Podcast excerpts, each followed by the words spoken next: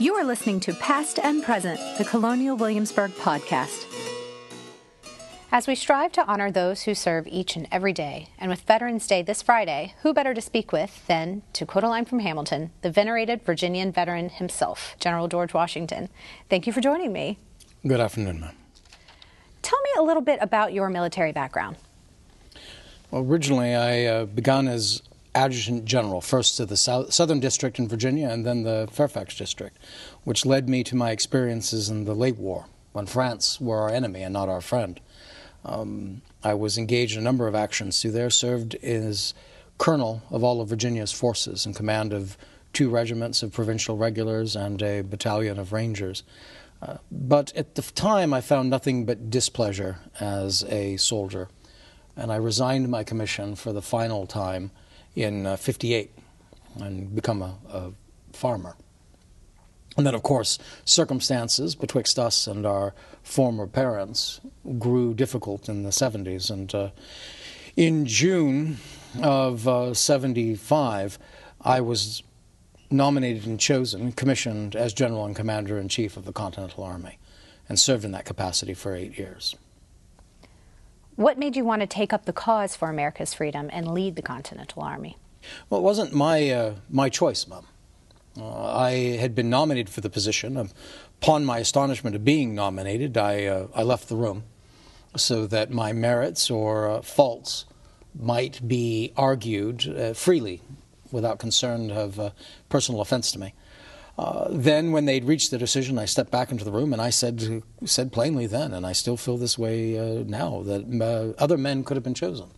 Uh, they certainly could have found a better man for the position than myself. I suffer a deficiency of education.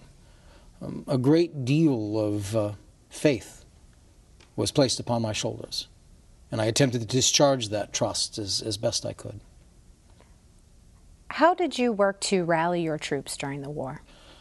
I was not as successful in those matters as I would have preferred, but by different means. We, um, we endeavored to see them supplied as best we could, which was more often than not very difficult. We um, I attempted to see them honored for what was owed them uh, by uh, an award of merit. Uh, I endeavored to raise the spirit of men by certain games and entertainments and uh, plays and uh, matters such as that.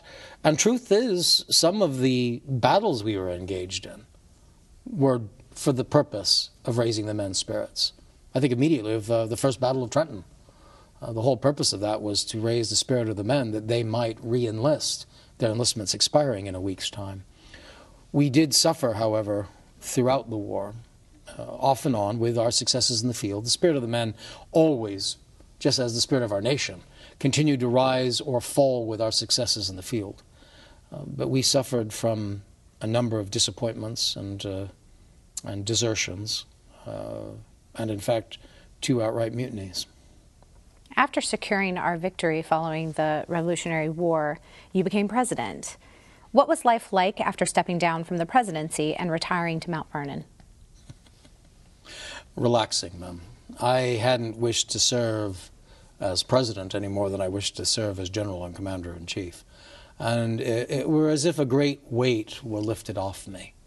Uh, I had looked forward to returning to my the shade of my own vine and my own fig tree. Um, I was glad to have been allowed to. Did you have a favorite crop that you would grow when you got back to farming? My primary cash crop uh, has been for several years now uh, wheat. What advice do you have for anyone wishing to join the military now? Oh, um, I, you must be patient, you must be brave, um, and uh, I think it should be a requirement, truth be told. I, I believe that any citizen of a free nation who relies upon that free nation for, uh, for his defense, he owes not only a portion of his property to that nation, but also his service. How would you like to see veterans honored today? Several years ago, just before the beginning of the presidency, my uh, dear friend Nathanael Greene passed. And I endeavored to see the courts uh, place his uh, young son under my care, uh, George Washington Greene. Uh, and I did so because of the embarrassment that General Greene found his uh, estate within. It is unfortunate and perhaps a curse of any free nation that it shall always be defended by the minority of its population. But when that minority then, uh, the majority, I should say, then refuses to honor the debts it owes its veterans, refuses to pay those bounties promised or their past salaries, the fact that, uh, that General Greene could find himself in such circumstances, I think it unforgivable. We must always endeavor to support those who have risked all for the defense of the many. Thank you so much for taking time out to talk with me today, General. It's been a pleasure. Thank you, ma'am. From November 11th to November 15th, military families can receive free Colonial Williamsburg admission tickets during our Honoring Service to America weekend. We also have other special offers for service members and their families at other times of the year. More information can be found online at colonialwilliamsburg.com/military.